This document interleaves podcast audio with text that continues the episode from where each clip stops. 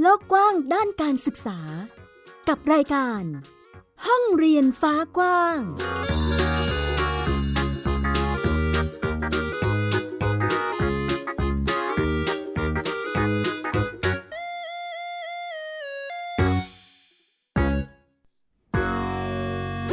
วัสดีค่ะ ต้อนรับคุณผู้ฟังทุกท่านเข้าสู่รายการห้องเรียนฟ้ากว้างค่ะ กลับมาพบกับมิวไอยดาสุนศรีที่นี่เช่นเคยไทย PBS Podcast นะคะ มีเรื่องราวด้านการศึกษามาเล่าและอัปเดตให้คุณผู้ฟังได้ฟังกันเช่นเคย วันนี้เรียกได้ว่ามีบรรยากาศของการที่เด็กๆ และคุณครูเนี่ยร่วมกันไปตามเพื่อนกลับมาเรียนนะคะ ซึ่งถ้าเกิดใครเล่นโซเชียลเนาะก็อาจจะเห็นคลิปวิดีโอน่ารักน่ารักนะที่ เด็กๆในห้องเรียนเนี่ยเขาไปตามเพื่อนเขากลับมาเรียนนะคะ วันนี้มีบรรยากาศนี้มาเล่าให้ฟังด้วย นอกจากนี้ค่ะ เราจะไปแตะกันที่เรื่องของนโยบายการศึกษานะคะ คุณผู้ฟัง ซึ่งถ้าหากเชื่อมโยงกับประเด็นของเด็กที่ไม่มาเรียนตั้ง 3 สัปดาห์จนเพื่อนๆ แล้วก็คุณครูเนี่ยต้องไปตามกลับมาเรียนเนี่ยก็อาจจะเป็นอีกหนึ่งภาพที่ทำให้ให้เราเนี่ยเห็นนะคะว่ายังมีเด็กที่เสี่ยงจะหลุดออกจากระบบการศึกษาแบบนี้อยู่เหมือนกัน ไม่ใช่หน้าที่ของครูอย่างเดียวแต่ว่าในระดับนโยบายจะต้องทำอย่างไรเพื่อไม่ให้เด็กกลุ่มนี้ หลุดออกจากระบบการศึกษาไปนะคะ รวมไปถึงช่วงนี้บรรยากาศของการเลือกตั้งใกล้เข้ามาแล้วค่ะ คุณผู้ฟังแน่นอนว่านโยบายของพรรคการเมืองต่างๆ ก็เริ่มทยอยออกมาให้เราได้เห็นกันบ้างแล้ว ซึ่งแน่นอนว่าประเด็นด้านการศึกษาคงเป็นประเด็นที่หลายพักจะต้องทำกันบ้าน และ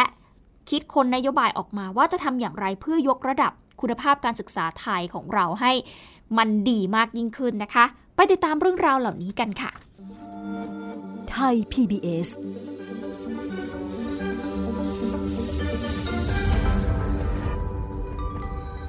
ขอเริ่มต้นกันที่สีสันของเด็กๆที่ไปตามเพื่อนกลับมาเรียนหนังสือนะคะ เป็นเรื่องราวของคุณครูแล้วก็นักเรียนในอำเภอหนองไผ่จังหวัดเพชรบูรณ์ค่ะ เขาเดินทางไปตามเพื่อนที่เรียนชั้นม .1 ซึ่งเด็กคนนี้เนี่ยขาดเรียนมา 3 สัปดาห์ด้วยกันนะคะ ไปฟังเสียงจากคลิปวิดีโอที่คุณครูเขาได้โพสต์เอาไว้ในสื่อโซเชียลมีเดียค่ะ เอาเอิญเอิญไหมเจ๋งเจ๊งเออเจ๊งเรียนเร็วเจ๊งไปเรียนเอาแล้วไปสิเจ๋งสิคุณตามาตามเมื่อวานเราไม่ได้ไปเพื่อนนะ นั่นก็เป็นคลิปนะคะที่เราจะได้ยินเสียงเนาะว่าคุณครูแล้วก็เพื่อนๆ ในชั้นเรียนเดียวกันกับน้องคนนี้เนี่ยนะคะ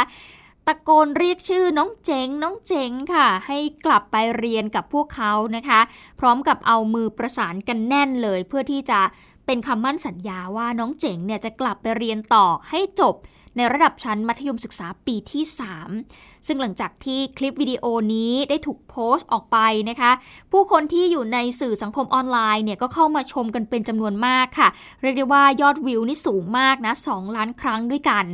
ต่างก็ชื่นชมคุณครูนะคะ แล้วก็เพื่อนๆนักเรียนที่ไปตามเด็กคนนี้กลับมาเรียน หลังจากที่หลายรายเองก็บอกว่า พอดูคลิปวิดีโอนี้แล้วถึงกับน้ำตาไหลเลยทีเดียวค่ะ ซึ่งนางสาวเจนจิราโพชัยนะคะเป็นคุณครูโรงเรียนบ้านปากตกเองก็บอกว่า โรงเรียนเนี่ยได้รับนโยบายจากสพทมาตามโครงการตามน้องกลับมาเรียน ซึ่งทางสำนักงานเขตพื้นที่การศึกษาประถมศึกษาเพชรบูรณ์เขต 3 ได้มีการย้ำนะคะว่าให้ความสำคัญเรื่องนี้เป็นอย่างมาก ซึ่งในฐานะที่คุณเจนจิราเองก็เป็นครูประจำชั้นของน้องเจ๋ง ก็เลยพยายามจะคิดหาวิธีค่ะว่าจะทำให้น้องเจ๋งเนี่ยยอมกลับมาเรียนยังไงได้บ้าง ก็เลยชวนเพื่อนๆของน้องนะคะ ซึ่งเรียนในชั้นเรียนเดียวกันเนี่ยเดินทางไปที่บ้านของน้องเลยไปพูดคุยกับน้องเจ๋ง จนยอมกลับมาเรียน ซึ่ง ก็ได้ผลนะคะ น้องเจ๋งเองก็ได้ให้สัญญาว่าจะกลับมาเรียนค่ะ ซึ่งน้องเจ๋งเองก็บอกนะคะว่าเหตุผลที่เขาไม่อยากไปโรงเรียน เพราะว่าเขานะหัวช้าเรียนไม่ทันเพื่อน ก็เลยทำให้ไม่อยากจะเรียนหนังสือค่ะ เดี๋ยวเราไปฟังเสียงของคุณครูเจนจิรานะคะ ที่พาเด็กๆเนี่ยไปตามน้องเจ๋งกลับมาเรียนกันค่ะ วันจันทร์นะคะ ได้ทำข้อตกลงแล้วก็สัญญากันเรียบร้อยแล้วจับมือกันเรียบร้อยน่ารักตามคลิปทิกตอกเลยนะคะ ก็มาจริง ๆ ค่ะ เพื่อนๆแล้วก็คุณครูก็ลุ้นกันว่าเจ๋งจะมาไหมวินาทีแรกที่เห็นเจ๋งมานี่คือ ทุกคนดีใจมากแล้วก็ได้เข้าไปให้ความรักแล้วก็ความใส่ใจเขาเหมือนเดิมทำให้เขารู้สึกว่าเขาอยากมาโรงเรียนเขาก็มีความสุขแล้วเขาก็ยิ้มแย้มแย้มแจ่มใสดีค่ะอย่างกรณีของเจ๋งเนี่ยบอกว่าเรียนไม่เก่งหรือว่ารู้สึกว่าตัวเองเนี่ยหัวสมองช้า เราก็เลยแก้ปัญหาโดยการให้เพื่อนช่วยเพื่อนนะคะ ให้เพื่อนนั่งคู่ประกบเขาเรียกว่าเป็นคู่ buddy แล้วก็เด็กก็อาสาที่จะช่วย เช่น ช้าตรงไหนไม่เข้าใจตรงไหน แล้วก็ให้เด็กช่วยตรงนั้นนะคะ ทางด้านนางสาวแสงดาว สังคตนะคะอายุ 43 ปีซึ่งเป็นแม่ของน้องเจ๋ง หรือว่าเด็กชายกิติศักดิ์ทรัพย์พร้อม อายุ 13 ปี คุณแม่ก็บอกนะคะว่าสาเหตุที่น้องเจ๋งไม่อยากไปโรงเรียน เพราะว่าน้องเนี่ยมีปัญหาเรื่องเรียนหนังสือไม่รู้เรื่อง ไม่มีความจำน้องอ่านหนังสือไม่ออกนับเลขไม่ได้นะคะซึ่งคิดว่าสาเหตุเนี่ยน่าจะมาจากเมื่อตอนที่น้องอายุสองขวบเนี่ย น้องมีอาการชักหมดสติค่ะ หยุดหายใจไปหลายนาทีเลย พอฟื้นขึ้นมาก็ทำให้มีอาการทางสมอง ซึ่งตนเองก็รู้เหมือนกันนะว่าลูกชายเนี่ยผิดปกติ แต่ก็พยายามผลักดันให้ลูกนั้นได้เรียนหนังสือจนจบชั้นม .3 ค่ะ ตอนเล็กๆอะเขาชักเหมือนเขาตายไปแล้วอะแล้วเขาก็ฟื้นคืนมา แต่นี่เขาก็เที่ยงช้าไปตลอดเลยมันก็เกี่ยวด้วยสาเหตุอันนั้นด้วยที่เขาเชื่องช้านะ เขาไม่ค่อยรู้ ไม่รู้จริง ๆ เขาอ่านไม่ได้เลย ชื่อนี่เขาก็ยังของพ่อของแม่เขาก็ยังเขียนไม่ได้เลยต้องเป็นตั้งแต่เด็ก ใช่เขาเป็นที่เขาว่าเขาไออากาศอากาศอากาศหายใจในสมองอะนะเขาเป็นมาตั้งแต่สองขวบอะ น้องเจ๋งเองก็บอกว่าหลังจากที่รับปากกับคุณครูแล้วก็เพื่อนๆนะคะ ว่าจะกลับไปเรียน พอวันที่ไปเรียนเนี่ยโอ้โหได้รับการต้อนรับจากครูแล้วก็เพื่อนๆเป็นอย่างดีเลยนะคะ ซึ่งครูแล้วก็เพื่อนเนี่ยต้องคอยบอกคอยสอน แล้วก็ให้คำแนะนำอยู่ตลอดเลย สงสัยอะไรก็ถามเพื่อนได้นะทำให้มีกำลังใจที่จะกลับมาเรียน ให้จบชั้นม .3 ตามที่แม่ของตนเองอยากจะให้เรียนด้วยค่ะ เรียกว่าเป็นสีสันแล้วก็เป็นความน่ารักความเอาใจใส่นะ เรียกได้ว่าคุณครูในพื้นที่เองก็ทำงานหนักเหมือนกันนะคะ ซึ่งโครงการ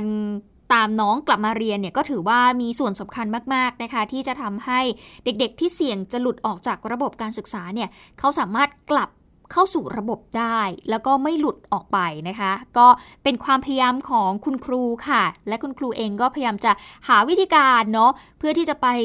ดึงให้เด็กเนี่ยกลับมาได้ ซึ่งบรรยากาศแบบนี้น่ารักมาก ๆ หลายคนในสื่อสังคมออนไลน์ได้เห็นคลิปวิดีโอนี้ต่างก็มีแต่เสียงชื่นชมนะคะ ทั้งกับคุณครูเองทั้งกับเพื่อนเองนะคะว่าโอ้เป็นบรรยากาศที่ดีและก็น่ารักมาก ๆ พอพูดถึงประเด็นนี้ค่ะ เราต้องมาพูดกันถึงในเชิงนโยบายนะคุณผู้ฟัง เพราะว่าถ้านโยบายเนี่ยเห็นถึงความสำคัญแล้วก็แก้ไขปัญหาอย่างตรงจุด มันก็จะทำให้เด็กๆเนี่ย หลุดออกจากระบบการศึกษาน้อยลง ซึ่งแน่นอนว่าการดึงเด็กกลับเข้ามา ให้เข้ามาเรียนอย่างเดียวไม่ได้ บางครั้งอาจจะต้องมีการส่งเสริม ทักษะบางอย่างหรือทำให้เขาเห็นคุณค่าของการกลับมาเรียนว่ามันมีความสำคัญของเขายังไงบ้าง ซึ่งเรื่องนี้นะคะ แน่นอนว่าหน่วยงานที่เกี่ยวข้องอย่างกระทรวงศึกษาธิการหรือแม้แต่หน่วยงานอื่น ๆ ก็พยายามจะจับมือกัน แล้วก็แก้ไขปัญหานี้ร่วมกันค่ะซึ่งวิธีการนะคุณผู้ฟังตอนนี้เนี่ย มีการนำเอาข้อมูลของนักเรียนตั้งแต่ประถมวัยนะคะ มาใช้เพื่อป้องกันเด็กหลุดออกจากระบบการศึกษาค่ะ โดยเชื่อมโยงข้อมูลจาก 12 หน่วยงาน เพื่อเป็นการส่งต่อให้เด็กเนี่ยเขาได้เรียนต่อค่ะ แล้วก็ได้มีงานทำเพื่อสร้างรายได้ หลุดออกจากความยากจน แล้วก็สามารถยกระดับประเทศให้หลุดจากรายได้ปานกลางสู่ประเทศที่รายได้สูงนะคะ ยกตัวอย่างนี้ค่ะ คุณผู้ฟังก็คือ เด็กๆเเขามีการคิดค้นหุ่นยนต์ขึ้นมา ซึ่งเป็นผลงานของนักเรียนจากวิทยาลัยอาชีวะนะคะเขาคิดค้นขึ้นมาเพื่อที่จะนำเสนอผลงานด้านวิชาการ นี่เป็นส่วนหนึ่งของผลงานนักเรียนที่เคยหลุดออกจากระบบการศึกษาไปนะคะ แต่ด้วยความร่วมมือของกองทุนเพื่อความเสมอภาคทางการศึกษา หรือว่ากสศและก็อีก 12 หน่วยงานด้านการศึกษาค่ะ ที่มีการเชื่อมโยงฐานข้อมูลของครอบครัว จากบัตรประชาชนเลข 13 หลัก แล้วก็ข้อมูลรายบุคคลทำให้ต้นสังกัดเนี่ยรู้ข้อมูลตั้งแต่ปฐมวัยว่ามีครอบครัวของนักเรียนคนไหนที่ อาจจะมีฐานะยากจนบ้าง ซึ่งผู้จัดการกองทุนเพื่อความเสมอภาคทางการศึกษาเองก็บอกว่า ช่วงหัวเลี้ยวหัวต่อที่สำคัญเลยก็คือช่วงม .3 เนี่ยแหละค่ะ เป็นปีสุดท้ายของการศึกษาภาคบังคับ ซึ่งแน่นอนว่าม .4 เป็นต้นไปเนี่ยไม่ได้บังคับแล้วกฎหมายไม่ได้บังคับให้นักเรียนเรียนนะคะ แต่ปัจจุบันเนี่ยวุฒิม .3 มันไม่เพียงพอในการที่จะทำให้เด็กๆเนี่ยพอเขาจบออกไปแล้ว แล้วเขาไปทำงานหรือว่าไปเป็นแรงงานเนี่ย แน่นอนว่าค่าตอบแทนมันไม่ได้สูงมากนัก คุณผู้ฟัง พอค่าตอบแทนมันไม่สูงเนี่ยนำมันนำมาสู่ แน่นอนว่า ฐานะทางบ้านของเด็กที่จบในวุฒิแค่นี้นะคะมันจะหลุดออกจากวงจรความยากจน หรือว่าทำให้เขาสามารถมีเงินพอที่จะเลี้ยงดูครอบครัวให้สุขสบายได้ แน่นอนว่าปัญหานี้มันอาจจะส่งผลไปยังรุ่นต่อรุ่นเลยก็ว่าได้นะคะ ดังนั้นเรื่องนี้จึงเป็นเรื่องสำคัญค่ะ เดี๋ยวเราไปฟังเสียงของคุณไกลยศพัทรวาดนะคะผู้จัดการกองทุนเพื่อความเสมอภาคทางการศึกษา พูดคุยเกี่ยวกับประเด็นนี้ค่ะ เด็กเหล่านี้เขาต้องการเรียนจบแล้วมีงานทำมีงานทำเพื่อไปลดความเหลื่อมล้ำทางการศึกษา และก็ทางสังคมที่ครอบครัวเขามีมาหมุดหมายนอกจากหมุดหมาย 12 ที่เราสนับสนุนผ่านทางสอสแล้วเนี่ยก็คือหมุดหมายที่ 9 ในแผน 13 เพื่อเป็นการแก้ปัญหาความยากจนข้ามชั่วรุ่น ถ้าเกิดว่าเราเรามีข้อมูลอยู่ครับ ตั้งแต่แรกเลยว่าพ่อแม่เขารายได้แค่ไหน พ่อแม่เขาการศึกษาสูงสุดแค่ไหน แต่ถ้าเกิดตัวเขาเองสามารถจบ ปวช ปวสเนี่ยการศึกษามากกว่า 15 ปีเนี่ยมันเป็นการก้าวกระโดดของทุนมนุษย์ในครัวเรือนตั้งแต่รุ่นพ่อรุ่นแม่ไปถึงรุ่นลูก เพราะฉะนั้นความยากจนข้ามชั่วรุ่นขจัดได้โดยอะไร ขจัดได้โดยการศึกษาเสมอภาคผ่านทางอาชีวศึกษานี่นะครับ ซึ่งผู้จัดการกองทุนเพื่อความเสมอภาคทางการศึกษานะคะ ก็บอกว่าการส่งต่อให้น้องๆ ที่เรียนในช่วงรอยต่อ โดยเฉพาะในช่วงม .3 เนี่ยสามารถที่จะเรียนสูงกว่าภาคบังคับนะคะ โดยร่วมมือกับทางอาชีวศึกษาในการผลิตนักศึกษา ซึ่งมีความต้องการของประเทศ ให้มีอาชีพที่สามารถสร้างรายได้ได้นะคะ ก็เป็นความพยายามที่อยากจะให้เกิดขึ้นในอีกไม่ช้าไม่นานนี้นะคะ ก็หวังว่าเด็กๆจะหลุดออกนอกระบบการศึกษาในช่วงรอยต่อแบบนี้ลดน้อยลงด้วยนะคะอะนี่ก็เป็นเรื่องของนโยบายนะคุณผู้ฟังที่หน่วยงานที่เกี่ยวข้องเนี่ยพยายามจะแก้ไขปัญหาเรื่องนี้อยู่นะคะ พอพูดถึงเรื่องนโยบายช่วงนี้ใกล้เข้าสู่ การเลือกตั้งอีกครั้งหนึ่งแล้วพักการเมืองหลายพักก็เริ่มมีนโยบายออกมาให้เราได้เห็นนะคะ ซึ่งแน่นอนว่าประเด็นด้านการศึกษาเป็นประเด็นสำคัญไม่แพ้ประเด็นเรื่องเศรษฐกิจ ปากท้องหรือใด ๆ ก็แล้วแต่ที่จะออกมาเป็นนโยบายของพักการเมืองต่างๆ ซึ่งวันนี้ค่ะ เราก็เลยได้ฟังเนาะเกี่ยวกับ นโยบายด้านการศึกษาของตัวแทนจาก 4พักการเมืองค่ะ ซึ่งก็ได้มีการร่วมเสนอแนวนโยบายแก้ไขปัญหาความเหลื่อมล้ำทางการศึกษา หลังจากที่มีการรายงานว่าเด็กในครอบครัวที่มีความยากจนเนี่ยกำลังประสบกับปัญหาค่าใช้จ่ายเรื่องการเดินทาง แล้วก็ค่าอาหารจากภาวะเงินเฟ้อ ซึ่งแน่นอนสถานการณ์โควิด -19 2 ปีที่ผ่านมาทำให้มีเด็กยากจนพิเศษ ในระดับการศึกษาภาคบังคับเนี่ย เพิ่มขึ้นกว่า 3 0 0แสนคนเลยทีเดียวค่ะ รวมเป็นกว่า1ล้าน3แสนคน ครอบครัวของเด็กกลุ่มนี้นะคะ มีรายได้เฉลี่ยต่อเดือนอยู่ที่ 1,044 บาท หรือเพียงแค่ 34 บาทต่อวันด้วยกัน น้อยมากนะคุณผู้ฟัง แต่ในสถานการณ์นี้ยิ่งหนักขึ้นค่ะ เพราะว่าปัญหาเงินเฟ้อนะที่เป็นผลพวงจากการแพร่ระบาดของโควิด -19 เนี่ยก็ทำให้ค่าใช้จ่ายของครอบครัวที่เด็กที่มีฐานะยากจน โดยเฉพาะเรื่องของการเดินทาง เรื่องค่าอาหาร มันจะเพิ่มมากขึ้นค่ะ ขณะที่การลงทุนด้านการศึกษา และการแบกรับภาระของครัวเรือนที่ยากจนเมื่อเทียบกับรายได้ที่ได้รับ จะสูงกว่าครัวเรือนที่มีฐานะร่ำรวยถึง 4 เท่า หัวหน้าทีมนโยบายด้านการศึกษาจาก 4พักการเมืองก็คือเพื่อไทย ก้าวไกลพักประชาธิปัตย์และไทยสร้างไทย ก็ได้มีการเข้าร่วมงานเพื่อเป็นการสะท้อนมุมมองต่อสถานการณ์ปัญหานะคะ โดยย้ำว่าจะต้องมีการจัดสรรงบประมาณใหม่ ในการแก้ไขปัญหาความเหลื่อมล้ำทางการศึกษาค่ะ โดยยึดจากการกระจายอำนาจ แล้วก็ใช้ฐานข้อมูลที่มีคุณภาพ ไปพร้อม ๆ กับการปรับปรุงคุณภาพของโรงเรียนขนาดเล็ก ที่ส่วนใหญ่เนี่ยมีนักเรียนยากจนที่เรียนอยู่ รวมไปถึงการปฏิรูปการเรียนรู้นอกห้องเรียนที่จะนำไปสู่การมีงานทำและก็ต้องแก้ไขปัญหาเศรษฐกิจของครัวเรือนของเด็กที่มีฐานะยากจนไปด้วยวันนี้มีเสียงของตัวแทนจากพักก้าวไกลนะคะคุณวิโรธลัคนาอดิศรค่ะ รวมไปถึงคุณ สุชัชวี สุวรรณสวัสดิ์นะคะเป็นหัวหน้าทีมการศึกษาทันสมัยของพรรคประชาธิปัตย์ค่ะ ครัวเรือนกับการศึกษา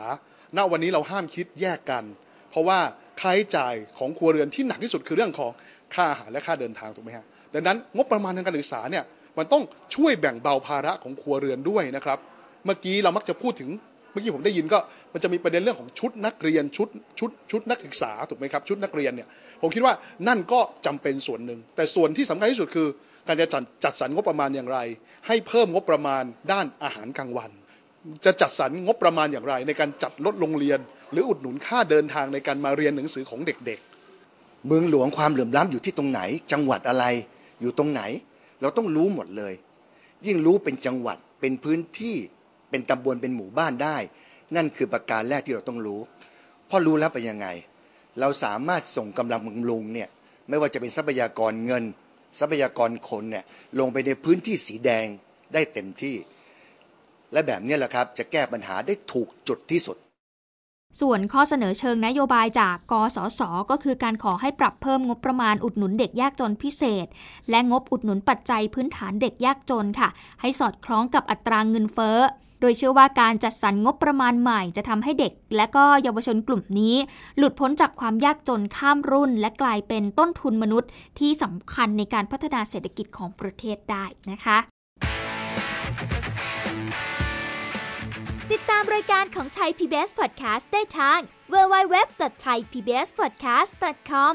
แอปพลิเคชัน Thai PBS Podcast หรือฟังทาง podcast ช่องทางอื่น ๆ Spotify SoundCloud YouTube Google Podcast Apple Podcast และ Podbean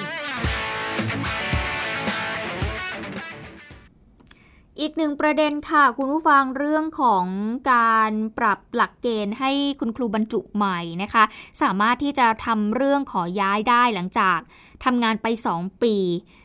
ประเด็นนี้อาจจะกำลังทำให้โรงเรียนที่อยู่ในพื้นที่ห่างไกลขาดแคลนครูได้ค่ะ ล่าสุดก็มีความกังวลของโรงเรียนแห่งหนึ่ง ในอำเภอสังขบุรีจังหวัดกาญจนบุรีนะคะ หลังจากพบว่าปีการศึกษาหน้า คุณครูเกือบร้อยละ 50 ประสงค์ที่จะขอย้ายไปบรรจุที่อื่นนะคะ ซึ่งบรรยากาศที่โรงเรียนอุดมสิทธิศึกษาตำบลหนองลูอำเภอสังขบุรีที่จังหวัดกาญจนบุรีเนี่ยโรงเรียนแห่งนี้เป็นโรงเรียนมัธยมประจำอำเภอสังขบุรีค่ะ แต่มีระยะทางห่างจาก ตัวจังหวัดกาญจนบุรีถึง 230 กิโลเมตร กลายเป็นอุปสรรคในการเดินทางสำหรับข้าราชการที่จะมารับราชการในพื้นที่นะคะ รวมไปถึงคุณครูต่างถิ่นที่จะมาบรรจุ แล้วก็รับราชการที่นี่ด้วยซึ่งหัวหน้างานอัตรากำลังกลุ่มบริหารงานบุคคลโรงเรียนอุดมสิทธิศึกษาเองก็บอกกับผู้สื่อข่าวของไทย PBS นะคะว่า ตอนนี้ปัญหาที่เจอก็คือ ในปีการศึกษา 2566 นี้เนี่ย จะมีข้าราชการครูของโรงเรียน ประสงค์ขอย้าย 38 คนด้วยกัน จากจำนวนข้าราชการครู 82 คน ซึ่งคิดเป็นร้อยละถึง 46%เหตุผลของการย้ายเนี่ยนะคะเนื่องจากระยะทางที่ไกลจากตัวจังหวัด เมื่อสามารถย้ายได้ ครูส่วนใหญ่จึงต้องการที่จะย้ายกลับไปอยู่กับครอบครัวของตนเอง หรือว่าไปดูแลบิดามารดา นี่คือปัญหาที่ทำให้คุณครูหลายคนขอย้ายโรงเรียนนะคะ มันก็กลายเป็นปัญหาที่ว่าทำให้เราขาดแคลนเพราะว่าอัตราการย้ายเนี่ยมีสูงถึง 46เปอร์เซ็นต์ทีเดียวนะคะข้าราชการครูส่วนมากก็ปัญหาก็คือย้ายกลับไปเขาเอาพื้นถิ่นค่ะกลับภูมิลำเนากลับไปอยู่กับครับผู้สมรสบ้างไปดูแลบิดามารดาเป็นส่วนใหญ่ นั่นคือเสียงของคุณนัทชาชมพูพงค์ค่ะ หัวหน้างานอัตรากำลังกลุ่มบริหารงานบุคคล โรงเรียนอุดมสิทธิศึกษาค่ะสำหรับโรงเรียนอุดมสิทธิศึกษานั้นมีนักเรียนทั้งหมดประมาณ 2,000 คน ส่วนหนึ่งเป็นเด็กชาวเมียนมานะคะ ซึ่งเขาก็สามารถที่จะเดินทางในลักษณะไปกลับได้ เพราะว่าอยู่ตรงข้ามกับบ้านพระเจดีย์สามองค์ โรงเรียนแห่งนี้มีบทบาทสำคัญในการจัดการเรียนการสอน แล้วก็ให้ความรู้กับเด็กๆ ในพื้นที่ค่ะ ซึ่งมีความหลากหลายทั้งเชื้อชาติ และก็วัฒนธรรม ล่าสุดปัญหาที่เกิดขึ้นนะคะ ผู้บังคับบัญชาได้มีการรายงานไปถึงเขตพื้นที่การศึกษาการจนบุรีให้ทราบแล้วค่ะ เพื่อที่จะจัดสรรครูมาบรรจุรับข้าราชการในตำแหน่งครูที่ขาดแคลนไป ส่วนการปรับหลักเกณฑ์ให้ครูใหม่ที่บรรจุได้ 2 ปี สามารถที่จะทำเรื่องขอย้ายได้จากเดิม 4 ปีเนี่ย เป็นมติที่เกิดขึ้นหลังการประชุมคณะกรรมการข้าราชการครูและบุคลากรทางการศึกษา ในช่วงปลายเดือนกรกฎาคมที่ผ่านมานะคะ ซึ่งรัฐมนตรีว่าการกระทรวงศึกษาธิการก็เคยชี้แจงถึงเหตุผลในการปรับหลักเกณฑ์นี้นะคะว่าสำหรับเงื่อนไขในการย้ายเนี่ยได้มีการกำหนดเอาไว้ 3 กรณีด้วยกันก็คือการย้ายกรณีปกติ การย้ายกรณีพิเศษ แล้วก็การย้ายเพื่อผลประโยชน์ของทางราชการ ซึ่งกรณีนี้อาจจะเป็นการย้ายในกรณีปกติค่ะ ซึ่งคุณสมบัติหรือว่าคุณครูผู้ช่วยผลการเตรียมความพร้อมพัฒนาอย่างเข้มข้น แล้วก็ได้รับคำสั่งให้แต่งตั้งดำรงตำแหน่งครูแล้วก็สามารถที่จะยื่นคำร้องได้เลยค่ะ โดยไม่ต้องรอถึง 4 ปี แต่ต้องปฏิบัติงานในหน้าที่ความรับผิดชอบติดต่อกันมาแล้ว ไม่น้อยกว่า 24 เดือน นับถึงวันสุดท้ายที่กำหนดให้ยื่นคำร้องขอย้ายนะคะ นอกจากนี้ยังเปิดให้ยื่นคำร้องได้ถึง 2 ครั้งในรอบปี ครั้งที่ 1 เนี่ยยื่นคำร้องในเดือนมกราคมให้ใช้พิจารณาย้ายระหว่างวันที่ 15 กุมภาถึง 30 เมษายน ครั้งที่ 2 เนี่ยยื่นคำร้องในเดือนกรกฎาคมนะคะ ให้ใช้พิจารณาย้ายระหว่างวันที่ 1 กันยาไปจนถึง 31 ตุลาคม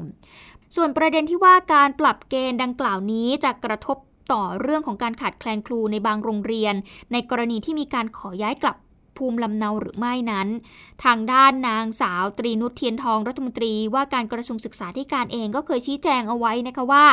เรื่องนี้เราได้ดำเนินการควบคู่กันไป ทั้งการย้ายและการบรรจุอัตรากำลังใหม่ รวมไปถึงการปรับหลักเกณฑ์การสอบบรรจุที่เปิดโอกาสให้โรงเรียน สามารถที่จะสอบบรรจุแล้วก็คัดเลือกครูได้เองในอนาคต ซึ่งจะสามารถชดเชยปัญหาเหล่านี้ อีกทั้งยังมีผู้ที่ขึ้นบัญชีครูผู้ช่วยเอาไว้อยู่แล้วนะคะ ถ้าหากมีครูที่ขอย้ายจากพื้นที่ใดก็สามารถที่จะเรียกผู้ที่ขึ้นบัญชีเอาไว้มาบรรจุทดแทนได้ทันทีค่ะ อะนี่ก็เป็นปัญหาเรื่องของการขาดแคลนครูนะที่บางโรงเรียนก็มีความกังวลนะว่าการปรับหลักเกณฑ์แบบนี้ จะทำให้เกิดปัญหาในระยะยาวหรือไม่ และเป็นปัญหาเรื่องของการบริหารจัดการทรัพยากรบุคคล อย่างคุณครูที่อาจจะหายไปหรือไม่นะคะ นี่ก็เป็นการแก้ไขปัญหานะคะ แล้วก็หลักเกณฑ์ต่างๆ ที่นำมาเล่าให้คุณผู้ฟังได้รับฟังกันค่ะ Worldwide Education ส่งท้ายวันนี้กับข่าวสารจากต่างประเทศกันบ้าง ถือเป็นอีกหนึ่งเรื่องที่เกิดขึ้นในอีกซีกโลก เป็นความเคลื่อนไหวที่นำมาซึ่งความสิ้นหวังสำหรับสังคม แล้วก็เรื่องของความเท่าเทียมทางเพศอีกครั้งนะคะ เมื่อล่าสุดอัฟกานิสถานค่ะได้มีการสั่งห้ามผู้หญิงเรียนมหาวิทยาลัยแล้วค่ะคำสั่งล่าสุดนี้นะคะ ออกมาหลังจากเมื่อไม่กี่เดือนก่อนที่อัฟกานิสถาน ภายใต้การนำของกลุ่มตอริบันนะคะ ยังเปิดโอกาสให้ผู้หญิงเนี่ยสอบเข้ารับการศึกษาต่อในระดับอุดมศึกษาได้อยู่ แม้ว่าจะมีการจำกัดสิทธิ์ ในการเลือกเรียนตามสาขาวิชาที่สนใจค่ะ หรือว่าบังคับให้ต้องแยกห้องเรียนตามเพศก็ตาม ทำให้ผู้หญิงในอัฟกานิสถานจำนวนมากเนี่ยยอมรับว่าขณะนี้รู้สึกหมดอนาคต กระทรวงศึกษาธิการของอัฟกานิสถานประกาศปิดมหาวิทยาลัยสำหรับผู้หญิงทั่วประเทศค่ะ ดยให้มีผลบังคับใช้ทันที โดยมีคำสั่งห้ามไม่ให้ผู้หญิงเข้าไปในบริเวณมหาวิทยาลัย จนกว่าจะมีการประกาศเปลี่ยนแปลงคำสั่ง ซึ่งถือเป็นความเคลื่อนไหวที่ปิดกั้นการเข้าถึงระบบการศึกษาของผู้หญิงในประเทศอีกครั้งหนึ่ง หลังจากก่อนหน้านี้เคยมีการสั่งห้ามผู้หญิงเข้าศึกษา ในระดับมัธยมศึกษาส่วนใหญ่มาแล้ว โดยเมื่อ 3 เดือนก่อนอัฟกานิสถานนะคะได้มีการจัดสอบเข้ามหาวิทยาลัย ซึ่งก็มีผู้หญิงเนี่ยเข้าร่วมการสอบทั่วประเทศ แต่มีการจำกัดสาขาวิชาที่เลือกเรียนค่ะ โดยห้ามไม่ให้ผู้หญิงสมัครเข้าศึกษาต่อในสาขาวิชา หรือคณะสัตวแพทย์ วิศวกรรมศาสตร์ เศรษฐศาสตร์ และเกษตรศาสตร์ค่ะ ส่วนสาขาวิชาด้านสื่อสารมวลชน เป็นสิ่งต้องห้ามอย่างเด็ดขาดเลย นับตั้งแต่ที่กลุ่มตาลิบันขึ้นครองอำนาจบริหารประเทศอัฟกานิสถานเมื่อปีที่แล้ว ก็มีคำสั่งให้มหาวิทยาลัยทั่วประเทศ ใช้วิธีแบ่งห้องเรียน แล้วก็จัดทางเข้าในส่วนต่างๆ ของมหาวิทยาลัยแยกระหว่างชายและหญิงเลยนะคะ และห้องเรียนของนักศึกษาหญิงจะต้องสอนโดยอาจารย์ที่เป็นผู้หญิงหรือผู้ชายสูงอายุเท่านั้น ขณะที่เมื่อเดือนที่แล้วนะคะ ทางอัฟกานิสถานเองก็มีการสั่งห้ามผู้หญิง ไม่ให้เข้าใช้บริการสวนสาธารณะในเมืองหลวง โดยอ้างว่าเป็นการละเมิดกฎหมายอิสลามในพื้นที่ดังกล่าวค่ะ Worldwide Education เป็นความเคลื่อนไหวจากต่างประเทศในโลกของการศึกษานะคะที่อัฟกานิสถานกำลังเผชิญอยู่ ก็เป็นเรื่องที่ผู้หญิงหลายคนน่าจะรู้สึก สิ้นหวังนะคะกับเรื่องนี้ค่ะ เอาละทั้งหมดนี้คือห้องเรียนฟ้ากว้างที่นำมาเล่าและพูดคุยให้คุณผู้ฟังได้ติดตามกันนะคะฟังกันได้ที่เว็บไซต์ค่ะ www.thaipbspodcast.com หรือแอปพลิเคชัน Thai PBS Podcast นะคะ วันนี้หมดเวลาแล้วติดตามกันได้ใหม่ครั้งหน้า สำหรับวันนี้สวัสดีค่ะ ติดตามรายการได้ทางเว็บไซต์และแอปพลิเคชันของไทย PBS Podcast Spotify SoundCloud Google Podcast Apple Podcast และ YouTube Channel ของไทย PBS Podcast Thai PBS Podcast We the World We the Voice